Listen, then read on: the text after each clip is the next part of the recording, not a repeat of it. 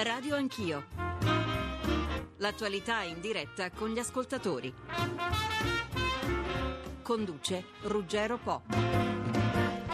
Buongiorno a tutti. È stato ad altissima tensione il vertice di ieri fra il Partito Democratico e il nuovo centrodestra sulle nuove regole per il lavoro. La riforma che riforma la Fornero divide i soci fondatori di questa maggioranza al punto che il governo impone la fiducia. Fiducia che il partito di Alfano voterà, ripromettendosi però di riaprire la questione in Senato, dove fra l'altro, Presidente Sacconi, l'NCD ha gioco più facile. La flessibilità è al centro del braccio di ferro con i centristi che spingono sono per norme meno vincolanti con il PD che chiede maggiori garanzie per i lavoratori.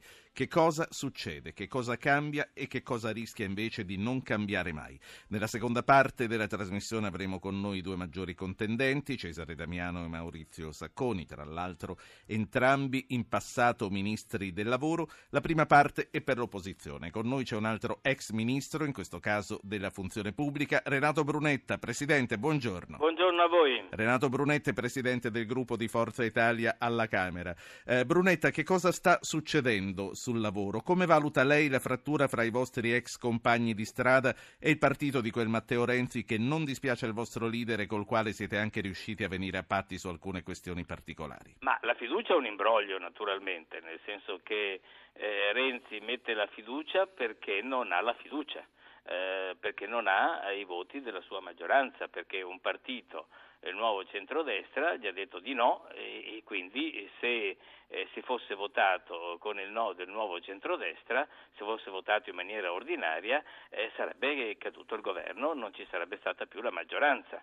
E quindi mettendo la fiducia, drammatizzando fintamente la situazione, per il momento si rinvia, si rinvia al Senato a quello che io ho chiamato al porto delle nebbie o al porto delle sabbie, dove tutto ormai è insabbiato, è insabbiato l'Italicum, è insabbiata la riforma costituzionale e tra qualche giorno sarà insabbiato cambiato anche il decreto, il decreto Poletti, perché eh, che significato ha?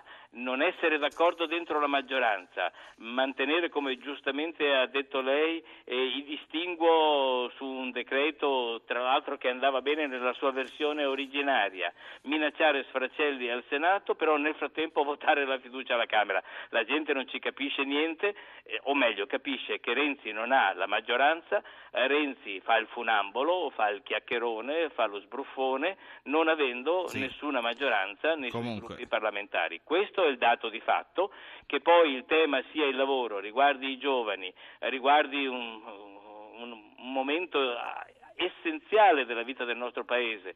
Eh, pensiamo alla disoccupazione crescente, oltre il 42-43% di disoccupazione giovanile e vediamo che la politica del governo la fa la sì. CGL della Camusso e è un po' ridicola francamente la posizione del nuovo centrodestra che ripeto con i nostri voti, con i voti di Berlusconi, tanto per essere chiari, eh, come dire, fa finta di fare opposizione, in realtà oggi voterà la fiducia.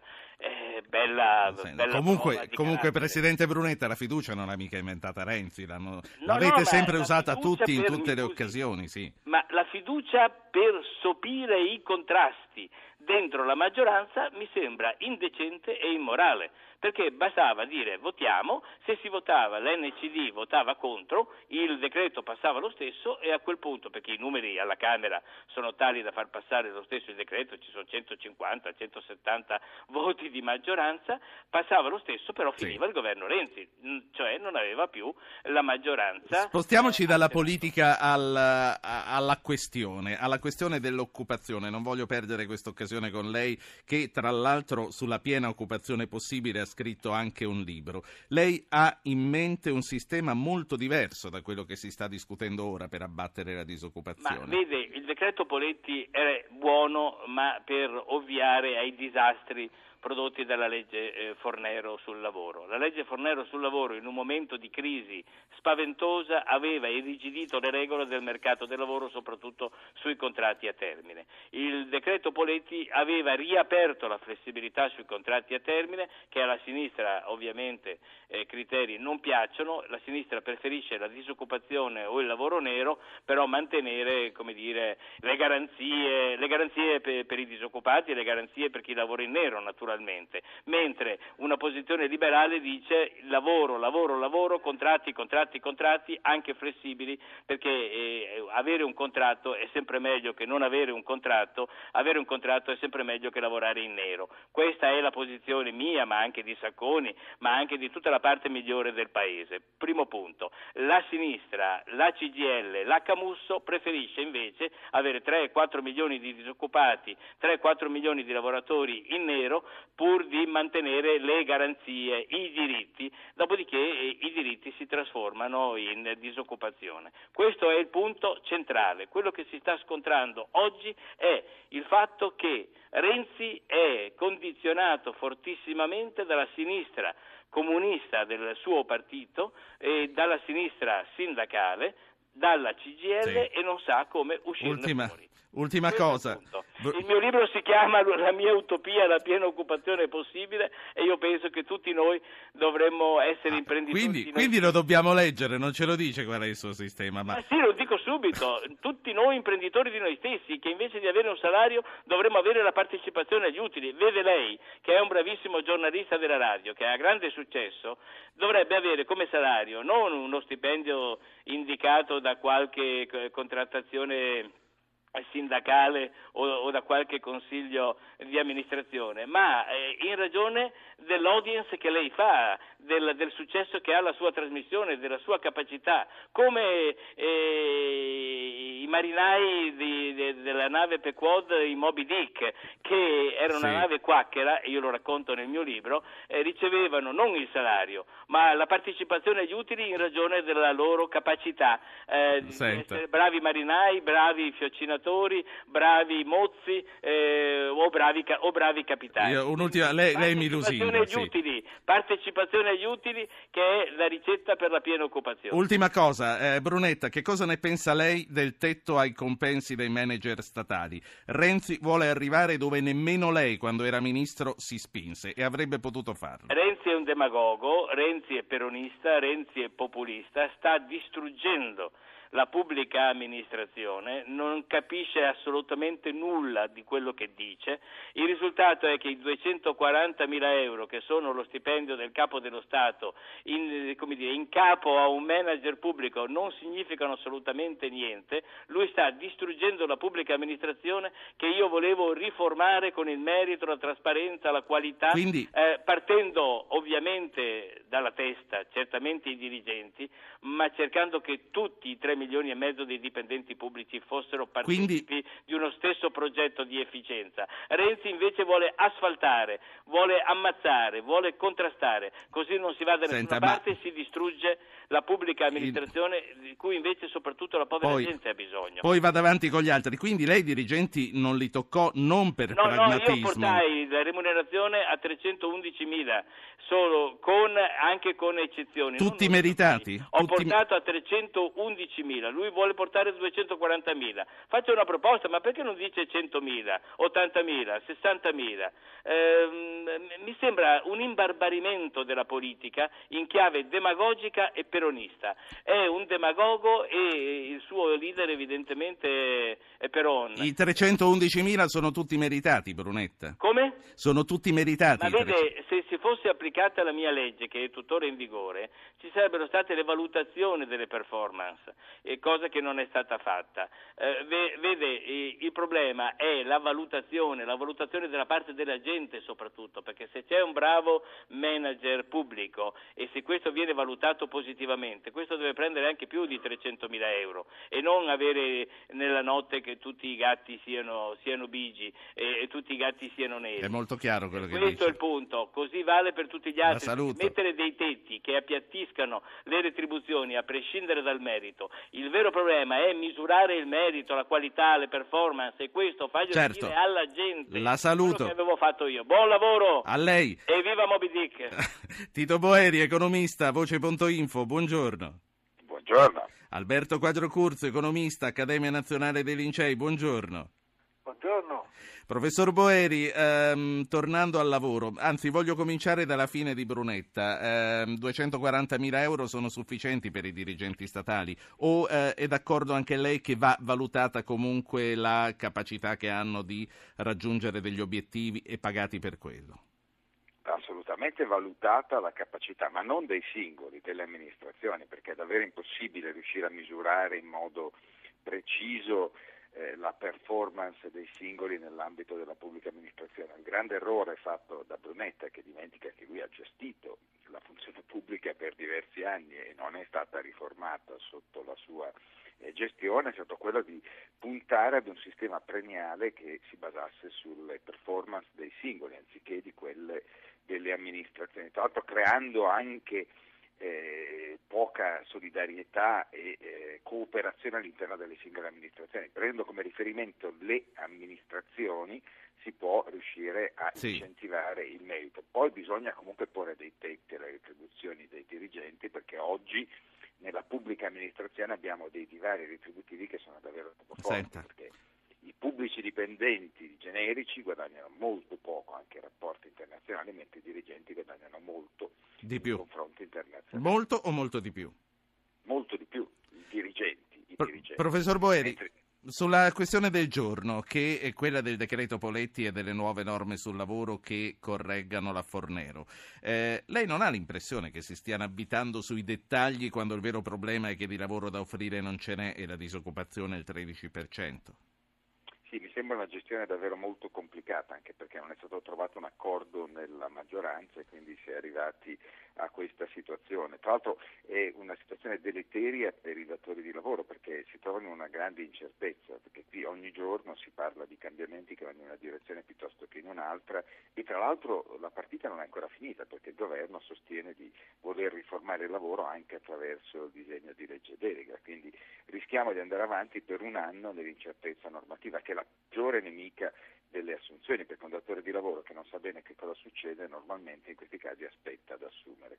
Eh, io credo che eh, davvero il problema di fondo oggi è quello della disoccupazione giovanile che davvero ha raggiunto dei livelli eh, molto elevati e tra l'altro eh, questa disoccupazione giovanile associata alla povertà, perché come ci ricordava nei giorni scorsi l'Istat abbiamo avuto questo aumento molto forte eh, delle, eh, delle, famiglie in cui nessuno lavora, quindi è una disoccupazione che crea povertà. Una volta sì. i giovani eh, riuscivano a tornare nella loro famiglia e vivevano in famiglie in cui qualcun altro aveva delle fonti di reddito, oggi non è più così, quindi bisogna affrontare questo problema e per affrontarlo bisogna fare diverse cose, tra cui quella di cercare di chiaramente aumentare l'opportunità, le assunzioni, ma al tempo stesso creare un percorso che cerchi di dare stabilità a questi lavoratori. Sì.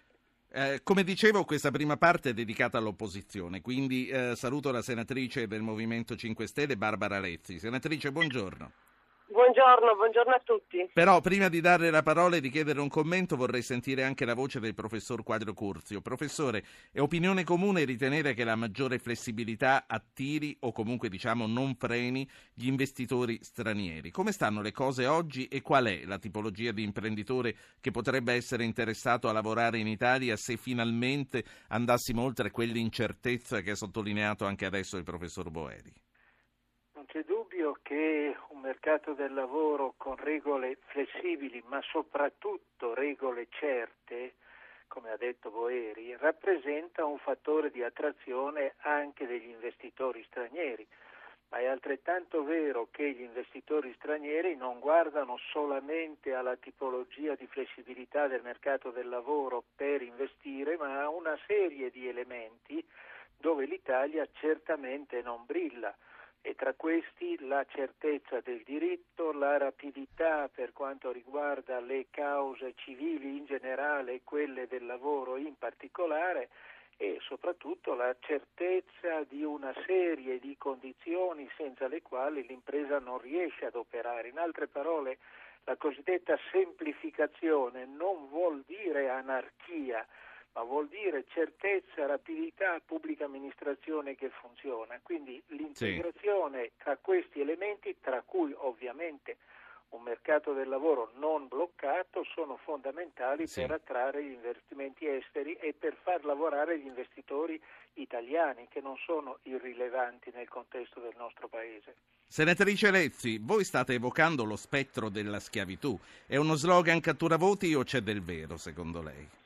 No, guardi, il cattura voti lo stanno facendo sia il PD che il nuovo centrodestra. Beh, siamo sotto stanno elezioni, cap- immagino che sia lecito per tutti. Ma, ma guardi, sì, perché tenta, tenta il PD di dire qualcosa di sinistra, il nuovo di centrodestra tenta di non disintegrarsi. In tutto questo comunque abbiamo di nuovo un'incertezza del diritto, perché già si dice che questo obbligo del 20% comporterà sicuramente dei nuovi contenziosi e poi si dice che si deve dare responsabilità ai dirigenti, invece la Regione di nuovo può può rispondere al piano formativo. Ma tutto questo perché? Questo è un decreto vuoto che non serve a nulla, che non risolve niente assolutamente, perché non si agisce mai a monte del problema. Le imprese non hanno la possibilità di assumere, non hanno lavoro, devono essere liberate da una stretta fiscale che le impedisce di andare avanti. Quindi al di là di quadri normativi incerti di nuovo, perché tentando di dare il contentino ad uno, contentino all'altro, di stare attenti agli equilibri ormai eh, sempre più instabili, perché poi si dice a questo punto al Senato si cambia di nuovo tutto. Non non si sa che cosa si vuole, quello che è certo è che non si fa quello che è ragionevole, quello che impone il buonsenso. Che cioè cosa, che cosa impone il buonsenso? Qual è nel vostro programma? Abbassare, abbassare la pressione fiscale immediatamente di 7-8 punti, solo così si rilancia l'economia e solo così ha un senso riguardare il quadro normativo perché le imprese potranno finalmente ritornare ad assumere. Adesso che abbiamo questo quadro, chi- quale impresa può assumere? Quale agevolazione in più ha? Questi addirittura cercano di risistemare quello che loro stessi hanno fatto con la legge Fornero, ma Sì. comunque fanno un passo avanti, due indietro e non se ne capisce sempre niente. La, la fatto- pressione fiscale va abbassata alle imprese, anche perché con gli 80 euro certo. a una certa categoria di lavoratori qualcosa è stato abbassato. Allora, qualcosa non è stato abbassato perché noi da gennaio 2015 avremo una mannaia e già legge che c'è un aumento di tasse di 3 miliardi, 7 e 10. Per cui non è vero, questo è un contentino elettorale e si dice nel decreto che vale solo per il 2014. È di nuovo un'indecenza che toglie dignità agli italiani. Tra l'altro 80 euro non li prendono neanche tutti perché lui parla di questi mitici 80 euro che, che se fossero stati reali avrebbero magari aiutato anche i consumi interni, ma non lo faranno perché già se lo stanno mangiando la Tasi, la Tari, l'aumento della benzina, per cui sono tutte chiacchiere. Sì, che comunque Invece sarebbero aumentate. urgenza. Che comunque Come? sarebbero aumentate, quindi magari questi soldi aiutano a pagare No, queste tasse. guardi, vengono soltanto compensati, vengono riassorbiti e tra l'altro, le ripeto, è già legge che dal 1 gennaio 2015 c'è già un aumento delle tasse. E siccome queste non sono coperte e siccome ci sono già degli squilibri di bilancio in manovra finanziaria dell'anno scorso, come tutti hanno certificato ormai, quindi noi li pagheremo invece di 80 a 150 a partire da gennaio. Lei, lei ha evocato gli italiani, voglio fare sentire le- a lei e ai professori Boeri e Quadrio la voce di due italiani, uno da Verona, Fabio, l'altro eh, non so da dove, ce lo dirà. Fabio, buongiorno.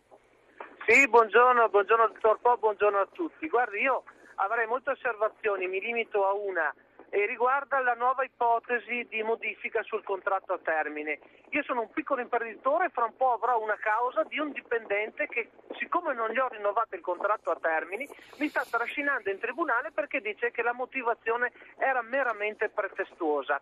Le dico una cosa, questo nuovo contratto a termine che prevede di durare fino a tre anni, senza motivazione, con 8 o 5 o 8 possibilità di rilanci, è un contratto bislacco e mostruoso, perché ancora una volta non si ha il coraggio politico di andare alla radice del problema Sì. del lavoro in Italia, che è la flessibilità in uscita. Ma lei mi deve dire, io sono un imprenditore, perché dovrei liberarmi di un lavoratore bravo se il lavoro ce l'ho? Sì. Che motivi ci sono? Fabio, mi dica, mi dica solo una cosa, questo dipendente che le ha intentato questa causa, in Sì. che periodo ha lavorato? Voglio dire, a quale legislazione fa riferimento? Due anni fa, circa due anni fa, un anno e mezzo, due anni fa, siccome era un lavativo, non gli ho rinnovato il contratto e ne ho assunto un altro al posto suo, col quale adesso l'ho tramutato in contratto a tempo indeterminato. La risposta è che mi ha trascinato in tribunale. Certo, grazie. Questa è la situazione. Grazie Fabio, buongiorno. una testimonianza dall'Italia. Rossano, da dove? Eh, buongiorno, eh, da Monte Argentari adesso ma sto andando a Orvetello. Eh, buona Pasqua a tutti, grazie. Sì, con- temo che sia passata. Sì, no, prego, era una battuta, prego. Grazie. No, I contratti di lavoro nazionali non sono uno strumento debole per affrontare le sfide della globalizzazione. Forse anche in questo caso l'albero degli Stati Uniti d'Europa di cui parla Vittor Hugo non è che è arrivato a maturazione. Grazie. Grazie a lei. Allora, eh, Barbara Lezzi, 5 Stelle, poi la saluto. Guardi, io rispondo all'imprenditore di Verona. Io ho lavorato per 22 anni in una piccola impresa e ci tenevano molto a tenermi lì. Quando il- l'impiegato serve, l'operaio serve, l'imprenditore non ha nessuna ragione per mandarlo via, se può mantenerlo. Questo è il punto. Il contenzioso con queste nuove norme, se rimarranno così, aumenterà e sicuramente non si può fare una riforma del lavoro senza riformare tutti gli ammortizzatori sociali, perché in questo caso sono le imprese a fare da ammortizzatori sociali. Questo è il problema di questo Paese, che Grazie. non vuole affrontare il reddito di cittadinanza e tutto quanto noi abbiamo proposto e che l'Europa, tra l'altro, anche ci chiede. Grazie Anche senatrice Lezzi. l'Europa. Grazie a lei. Arrivederci. Arrivederci, Barbara Lezzi, Movimento 5 Stelle. Professor Boeri, il Partito Democratico è ostaggio della CGL. Guardi, voglio fare valutazioni di natura politica che non mi competono. Credo che comunque eh, il governo si trovi un po' in impasse perché ha voluto intervenire sui contratti a tempo determinato, accentuando le asimmetrie tra i contratti a tempo determinato e gli altri contratti. Come ci ricordava il piccolo imprenditore precedentemente, il problema è che oggi i datori di lavoro si trovano nella situazione che si assumono qualcuno con un contratto a tempo indeterminato e si rendono conto che il lavoratore non ha le competenze giuste oppure non ha l'etica eh, del lavoro che viene richiesta, eh, lo devono licenziare pagando per questo licenziamento il costo che dovrebbero sostenere per un lavoratore che ha lavorato 20 anni all'interno di quell'impresa.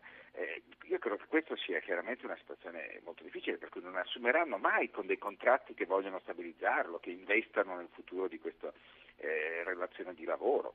Bisogna davvero ridurre la distanza che oggi separa i contratti a tempo determinato dai contratti a tempo indeterminato, dando la possibilità a un datore di lavoro di assumere con un contratto a tempo indeterminato e nei primi anni poter licenziare il lavoratore con delle somme certe e in qualche modo contenute.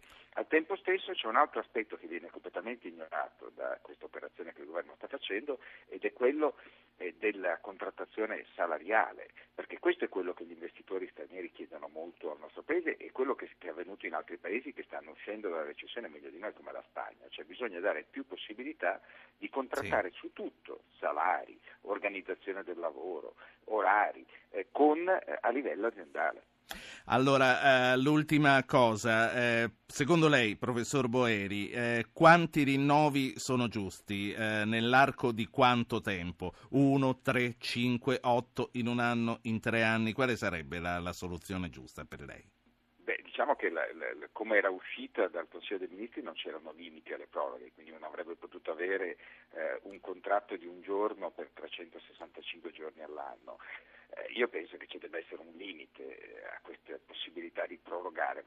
Penso tra l'altro che sarebbe giusto anche prevedere il fatto che eh, ci sia una, queste figure contrattuali vengano utilizzate quando davvero ci sono delle situazioni di temporaneità. Il problema è che qui c'è un palese abuso, ma l'abuso deriva dal fatto che gli altri contratti sono troppo rigidi. Sì. Quindi l'operazione da fare è quella di cambiare finalmente le regole dei contratti a tempo indeterminato, che tutte queste riforme lasciano completamente Sì. fuori dalle riforme. E piuttosto che introdurre vincoli burocratici, semmai imporre ai datori di lavoro che assumono con dei contratti temporanei dei minimi retributivi più alti, perché il lavoratore che ha dei contratti molto flessibili Grazie. deve essere messo nella condizione di potersi assicurare. Quindi eh, lavorerei su questo piuttosto che su Grazie professor Boeri, la, la saluto, Tito Boeri, la voce.info, eh, grazie per essere stato con noi.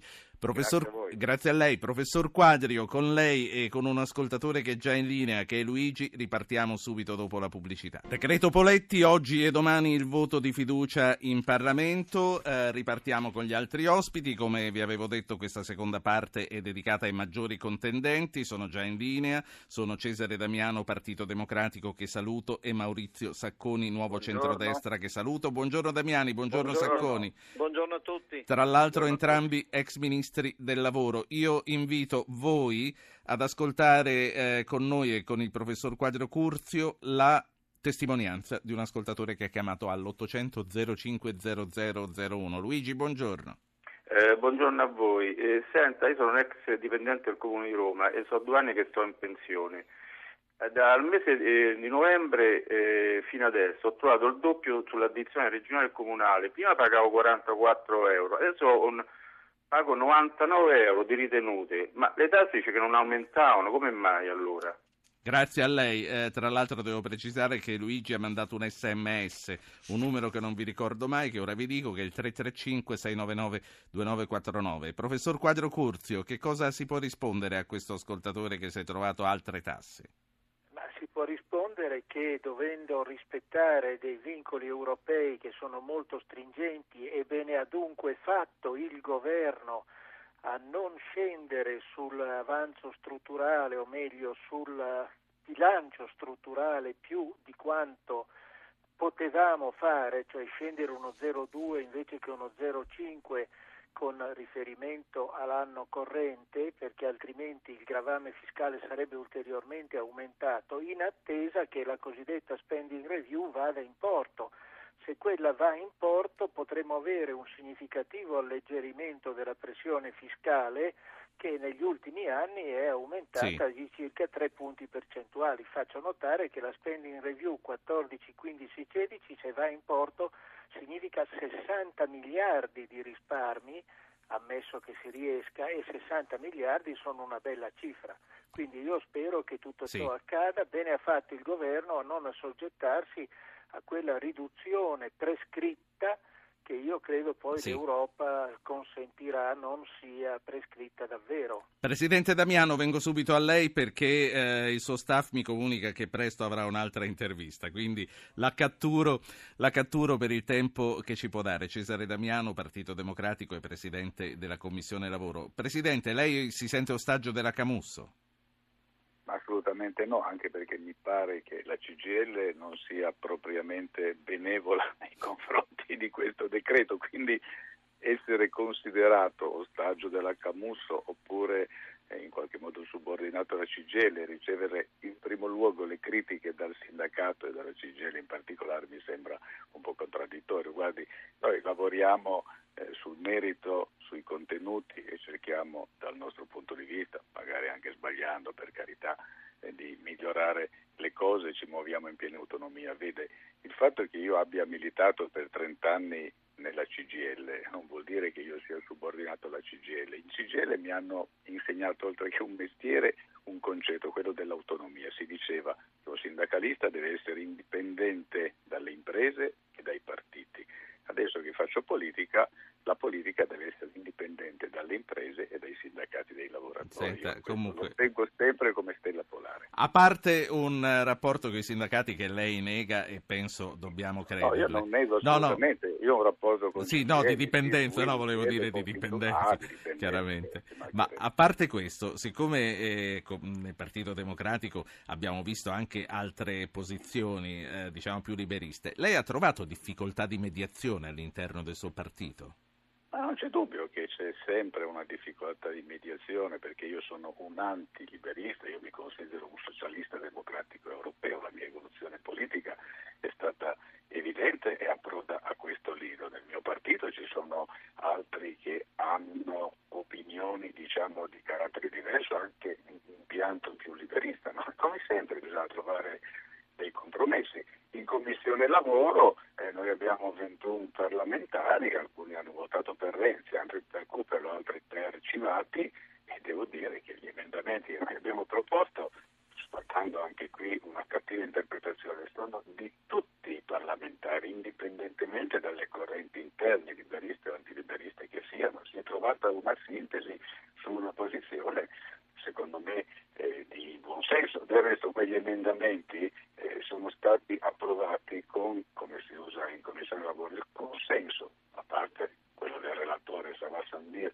ma anche del rappresentante del governo, il sottosegretario sì. Bomba, tutte le volte questo emendamento vuole il parere del governo favorevole. Senta, due... Siamo mm. andati contro, non c'è stato un solo voto contro o con un parere due, eh, due cose che ancora mi interessa sapere da lei. Poi, se si vorrà fermare e discutere direttamente con Sacconi, non sarò io a cacciarlo. No, ma le, le, le voglio chiedere, ehm, lei ha ricevuto pressione? Volentieri. Come dice? Lo faccio volentieri. Ah, perfetto, molto bene. Molto bene. Eh, lei ha ricevuto pressioni ritornando al suo partito dall'ala più flessibilista? No, io non ho ricevuto nessuna pressione, devo dire che abbiamo lavorato eh, sempre a stretto contatto, eh, credo che l'abbia fatto anche Sacconi, tra l'altro io e Sacconi siamo andati insieme dal ministro Poletti fa per fare una conversazione su questo argomento, quindi a contatto con il governo nel senso del Ministero del Lavoro, a contatto con la segreteria del partito, sempre a contatto stretto per spiegare come evolvevano le questioni, nessuna pressione particolare. L'unica cosa alla quale abbiamo obbedito è una cosa semplicissima, ce l'ha detta sia il Partito Democratico nell'espressione della segreteria sia il Ministro Poletti. Correzioni sì, stravolgimenti no. Alla fine noi abbiamo fatto delle correzioni, va anche dato atto sì. che il Ministro eh, Poletti ha ribadito ancora ieri. Sì. Sacconi, so, sono. Sacconi, sono state correzioni o stravolgimenti quelle uscite dalla commissione di Damiano? Sacconi mi sente? Maurizio Sacconi non c'è più? Eh, lo, lo, richiamiamo, mi dispiace perché questo ping pong mi stava piacendo. Eh, senta, ora lo sa che eh, voi adesso la chiudete così con la fiducia, ma Sacconi probabilmente ce lo ripeterà appena tornerà al telefono, eh, promette battaglia nella sua commissione dove voi siete un po' più deboli come rappresentanza. Sacconi fa il suo mestiere, ci mancherebbe, io e Sacconi non abbiamo le stesse idee sui temi del lavoro, però questo non ci ha mai impedito in determinate circostanze di arrivare ad una convergenza. Se ieri non c'è stata una convergenza è un episodio, ci saranno altri modi per trovare delle convergenze. Eh, del resto, guardi, eh, sì. in commissione, mm, quando il ministro Poletti ha proposto delle correzioni, le faccio esempio, ha detto facciamo almeno una correzione minima.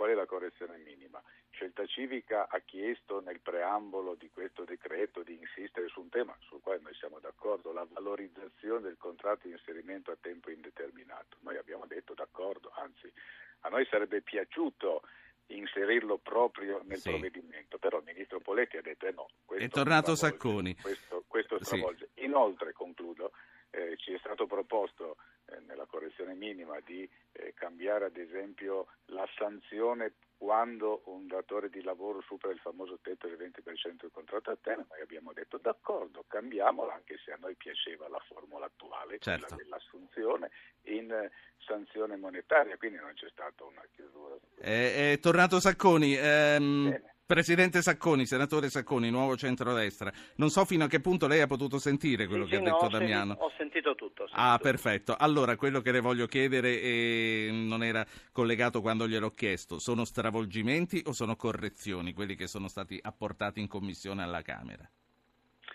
Sono certamente cambiamenti, a nostro avviso, che riducono la propensione ad assumere. Questo provvedimento, non dimentichiamo, nasce dalla convinzione che ci sia stata una regolazione, in particolare la legge Fornero, che ha, eh, soprattutto in un tempo di attese incerte, da, di aspettative incerte da parte delle imprese, scoraggiato la propensione ad assumere, reso più eh, complicata la regolazione per cui un imprenditore per la regolazione stessa può essere inibito ad, ad, utilizzare un contratto di apprendistato o ad utilizzare un contratto a termine contratti che in particolare proprio in questa stagione eh, possono essere il modo con il quale assumere una persona, portare una persona dalla disoccupazione all'ingresso o al ritorno nel mercato del lavoro. Il contratto di apprendistato poi è un contratto che teoricamente tutti apprezziamo perché integra apprendimento teorico e conoscenza pratica, fa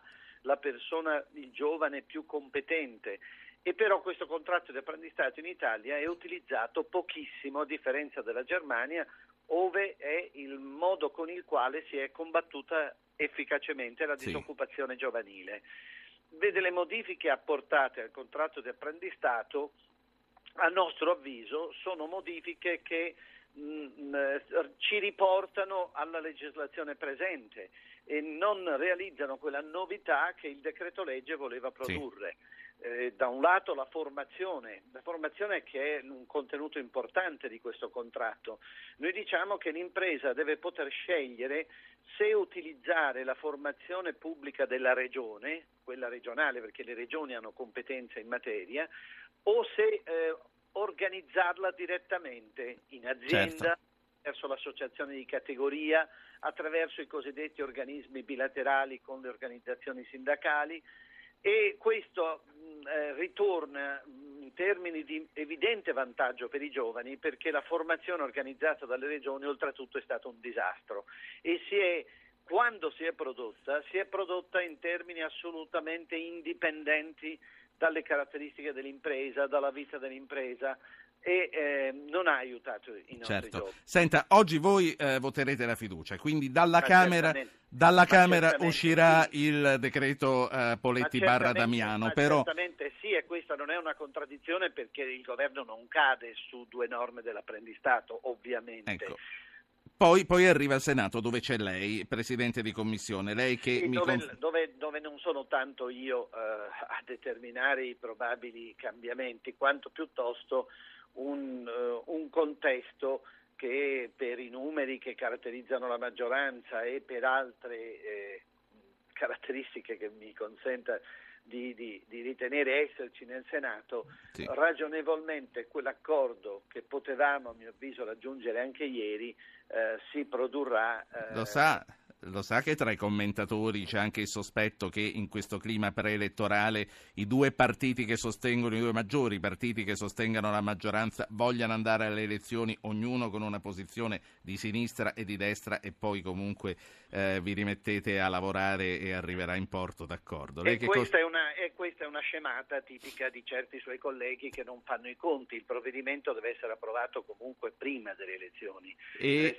eh, sì, però Brunetta non ci crede, Brunetta dice che eh, il suo sarà il porto delle nebbie e delle sabbie, ce l'ha detto stamattina qui.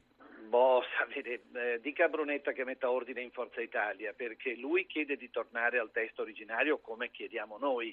Eh, io e Brunetta abbiamo la stessa cultura, ma eh, il, i suoi in commissione, come potrebbe spiegare Damiano, hanno votato a favore degli emendamenti del Partito Democratico. Quindi mm, il problema di Forza Italia è di uscire un Quindi, po' dallo Stato. Lei dirà il 20 di maggio, prima del voto, ma uscirà certo. anche dal Senato e ma sarà certo, legge dello Stato. Sì, sentitevi, dello Stato. sentitevi tre ascoltatori e poi li commentate, lei, Damiano e Quadrio Curzio. I tre ascoltatori sono Angelo, Roberto e Marco. Cominciamo con Angelo, buongiorno.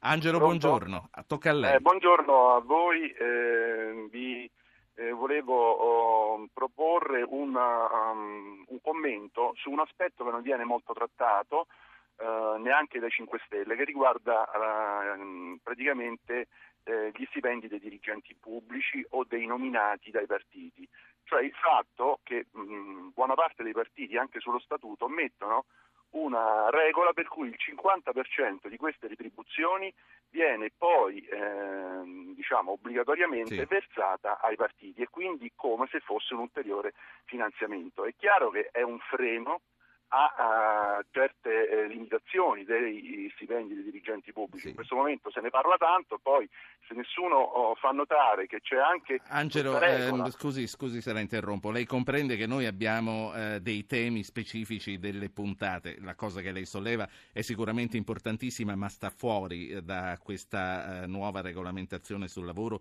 che stiamo discutendo con i nostri ospiti, ma una valutazione la chiediamo comunque. Grazie per essersi inserito. Roberto, buongiorno. Ah, buongiorno, buongiorno a lei e a tutti gli ascoltatori. Io ponevo questo problema, eh, c'è stato adesso in materia di lavoro, dopo che è stata approvata, adesso ci sarà oggi pomeriggio con la fiducia, hanno detto eh, il nuovo centrodestra che naturalmente ci vedremo al Senato.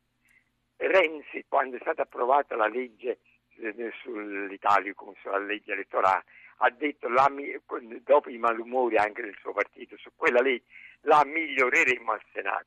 Quindi sono i due movimenti che sono presenti anche adesso da lei e che eh, si sono battuti e si battono ancora per l'eliminazione del Senato o anche meglio diciamo la ristrutturazione non legislativa del Senato. È strano, chiariamo alle persone queste cose. Sono i due movimenti che si battono per cui uno vuole miglioramento al Senato, l'altro ci Quindi lei dice da una parte lo vogliono abolire, ma dall'altra parte no, apprezzo, sfruttano appieno le norme del bicameralismo perfetto. L'apprezzo. Alla fine la Sì. gente dice ma allora no, no, chiaro, hanno ragione. di chiaro. dire- grazie Roberto. Passiamo a Marco da Bologna, buongiorno. Buongiorno signor Ruggero, buongiorno a tutti. Dica. Niente, volevo solamente dire che ben venga la flessibilità sul lavoro, favorevolissimo, però ci vorrebbe l'onestà degli imprenditori, perché oggi chi c'ha lavoro ti, ti obbliga a, a essere assunto a suo modo, a un certo livello di basso livello, nel senso ore diverse sulla busta paga e così non si devono offendere gli imprenditori. Era solo questo. Ass- mi auguro un buon senso e, e onestà degli imprenditori che oggi hanno lavoro. Tutto qua. Grazie a lei. Cesare Damiano, ritorniamo a lei, Partito Democratico. Ha sentito gli interventi degli ascoltatori, ha sentito quello che ha commentato Maurizio Sacconi. Sì, io quello che posso dire è che eh, naturalmente adesso il decreto va al Senato, Sacconi lavorerà per fare delle modifiche, i numeri al Senato sono diversi, Sacconi lo ricorda sempre ed ha ragione, però come sappiamo sono tutti indispensabili, sarà indispensabile il nuovo centrodestra come il Partito Democratico, come scelta civica, quindi bisognerà trovare una composizione. Io penso che non ci sia una distanza enorme. Eh, voglio fare un esempio. Eh, quando parliamo di apprendistato, il mio amico Maurizio Sacconi sa perfettamente che abbiamo un'opinione diversa circa il ruolo della formazione pubblica. Tant'è che l'emendamento che noi abbiamo fatto approvare è un emendamento che dice che qualora entro 45 giorni dall'assunzione di quell'apprendista la regione in questione non sia in grado di erogare la formazione adatta, l'imprenditore è assolto. Sacconi propone ad esempio un sistema duale del tipo l'imprenditore scelga se farla pubblica o farla privata. Noi sappiamo, l'abbiamo detto anche ieri, che ci sono già delle linee guida date dal governo Letta, quindi non dal governo precedente, a parte il fatto che la riforma Fornero l'abbiamo votata sia io che Sacconi, purtroppo con Sì, Sacconi sta dicendo io no, è vero, quella Io no. volta lui andò, in andò controcorrente rispetto a Però, Forza Diciamo, Italia. I partiti votarono tutti quanti quella, quella riforma, anche a quel tempo c'era una sorta di, di governissimo. Allora, eh, se si seguono quelle linee guida, quella è già una pista di eh, ragionamento, ma è evidente che se si fa una formazione che sostituisce quella pubblica deve essere molto certificato, dobbiamo essere sicuri che ci sia la formazione. Sulla formazione on the job, noi abbiamo ripristinato accanto alla formazione pubblica nella forma che dicevo prima, l'obbligo di scrivere il piano formativo che era stato cancellato nella versione originaria del decreto, ma credo che anche Sacconi su questo sia profondamente d'accordo perché tutela l'imprenditore e il lavoratore, perché le immagini, assumo un apprendista, non gli scrivo un piano di formazione, la formazione eh, eh, è essenziale per questo contratto che è di tipo tedesco che mette lavoro e formazione, quell'apprendista viene licenziato, fa ricorso al giudice Damiano, eh, prima di passare a Sacconi, voglio riprendere un concetto anche della Lezzi del Movimento 5 Ti Stelle. sulla- non è che ci siano tutte queste differenze. Sì, ehm, volevo riprendere il discorso della pressione fiscale sulle imprese. Eh, tutti eh, lo vogliamo, ma ancora tarda ad arrivare questa diminuzione. Ma guardi, governo mi pare che si stia muovendo bene, perché per dare occupazione al di là dei decreti, se non c'è ripresa, non si assume nessuno. Non è che l'imprenditore se dai l'opportunità di assumere ad un costo bassissimo ti assume se non sa che cosa fare di te perché non ha produzione da fare. È chiaro il concetto. non ha clienti. Allora, da una parte quella diminuzione, eh, cioè quell'aumento di 80 euro netti mensili a quei lavoratori che sono il ceto medio del lavoro, per i guadagni fino a 1500 euro, secondo me è una cosa importantissima che si trasformerà in consumi. Per carità, mancano i lavoratori autonomi, gli incapienti e i pensionati bisognerà fare anche questi passi, ma intanto quella è una direzione che Sì. spinge Mm. verso la crescita. Presidente Damiano, non sì. dimentichi che l'IRAP è stata diminuita di 10 punti, che c'è l'energia più bassa come costo per le imprese medie, che c'è una restituzione di un miliardo Sì. di premi INAIL alle imprese che non hanno Si lasci, si lasci interrompere, voglio dare pari tempo anche a Maurizio Sacconi e non manca tanto alla fine della trasmissione. Sacconi, eh, vorrei non perdere l'osservazione del nostro ultimo ascoltatore che ha parlato, che dice tutti vogliono superare il Senato, però questo bicameralismo finché c'è lo sfruttano. Beh, ovviamente, ovviamente così, cioè finché il bicameralismo c'è, esso va utilizzato. Non, non capisco davvero eh, la domanda, nel senso che noi dobbiamo eh, riformare le nostre istituzioni rendendole più semplici, facendo della nostra una democrazia eh, più decidente, ma questo non significa che eh, nel momento in cui... si Era un po' riferita Camere- a quel tanto al Senato, poi la cambiamo.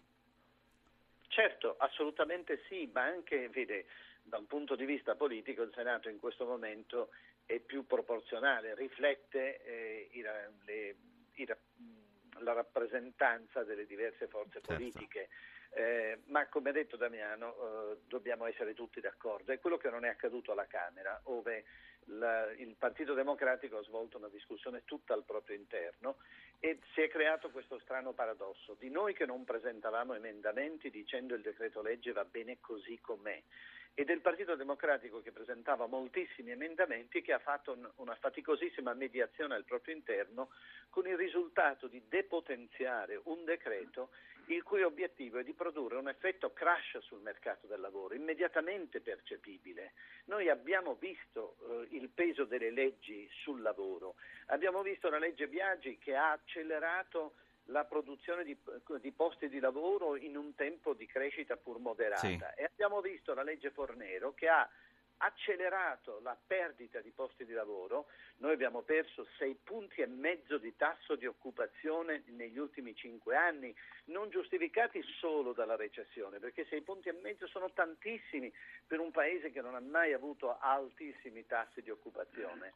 Quindi il tema, la discussione non può essere eh, liquidata quella volta che la politica discute nel merito, anche con passione, ehm, e si confrontano posizioni diverse di quelli come noi che pensano che si possa fare più lavoro eh, riducendo le regole, rendendole più semplici e certe, e di quelli che pensano che bisogna prevenire con più regole possibili comportamenti negativi del datore di lavoro. È una discussione importante. Ha ragione, questo, questo è il vero Io dibattito. non accetto che venga liquidata come un dettaglio. Vede, io penso non solo che il diavolo spesso si nasconda nei dettagli, ma questo è il sale della- della- del confronto democratico, cioè il contenuto. Eh, vede, per esempio, io sono contrario a che per fare nuovi apprendisti si debba avere stabilizzato apprendisti nei precedenti tre anni, ma tre anni fa la condizione della mia impresa poteva essere straordinariamente peggiore di quella di questo momento Certo. o nel corso di questi tre anni essere cambiata più volte, quindi allora non potevo stabilizzare un apprendista, oggi invece penso di poterne assumere di nuovi, perché no? Perché non assumere?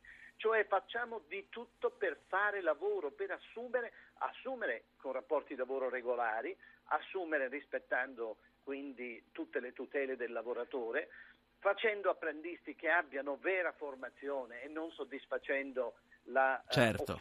Formativa, ma la domanda dei giovani di avere competenze Interrompo, in- nel in- mercato del lavoro. interrompo anche a lei. È una discussione che continuerà per tutto il mese di maggio e che Radio Anch'io seguirà. Intanto avete il voto di fiducia. Sacconi Damiano, grazie per essere stati con noi. Grazie Gli a lei. Grazie a voi. Grazie a lei. Eh, Sacconi, eh, no, eh, Quadro Curzio, gli ultimi due minuti per noi. Innanzitutto volevo una valutazione sulle cose che sono state dette dai due contendenti, amici barra nemici all'interno della stessa maggioranza. Come, come la vede questa discussione, professore? Guardi, io l'ho trovata molto costruttiva e ho anche l'impressione che le distanze siano davvero minime perché eh, sia l'uno che l'altro hanno l'obiettivo di flessibilizzare il mercato del lavoro, soprattutto nelle tipologie che riguardano l'occupazione giovanile, ma nello stesso tempo non vogliono liberalizzarlo in un modo indiscriminato.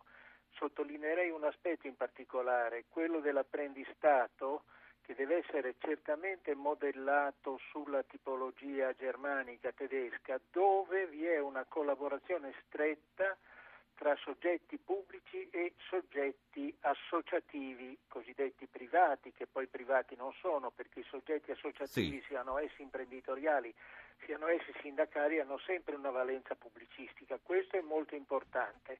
La collaborazione, perché se è solo un soggetto di natura pubblica, spesso non tiene conto delle esigenze specifiche nei processi formativi che le imprese hanno sì. bisogno. Professore, Ultimo minuto, eh, lei che oltre a essere un ospite abituale di Radio Anch'io è anche un grande ascoltatore, ha sentito il ministro Padoan ieri, l'ottimismo del ministro, quello di riempire l'altro mezzo bicchiere, giustificato? Guardi, Padoan ieri è stato come sempre asciutto ma anche molto sostanzioso e io concordo sulle sue valutazioni. Devo dire che nella trasmissione di ieri ho connotato due presenze italiane Padoan, ovviamente, che non dimentichiamo è stato il numero due dell'Ox quindi ai massimi livelli dell'analisi economica internazionale, e Marco Buti, che è direttore generale degli affari economici e monetari della Commissione europea. Anche egli è arrivato a quella posizione per meriti specifici. Mi sono chiesto, ma questi italiani sono davvero così poco bravi visto che raggiungono le posizioni apicali? E ho concluso oggi alla trasmissione, intendo dire quella di ieri, perché la stavo ascoltando, mancava solo il terzo italiano, Mario Draghi sarebbe stata una trio straordinario. Diciamo che ci lavoriamo sul terzo componente del trio. Un trio assolutamente straordinario e le valutazioni dei tre sono sostanzialmente convergenti e cioè bisogna fare più crescita, ma fare più crescita tenendo ordine ai costi Professore, pubblici. parte la sigla, tra i grandi c'è anche lei, la saluto, la ringrazio, Grazie, alla prossima.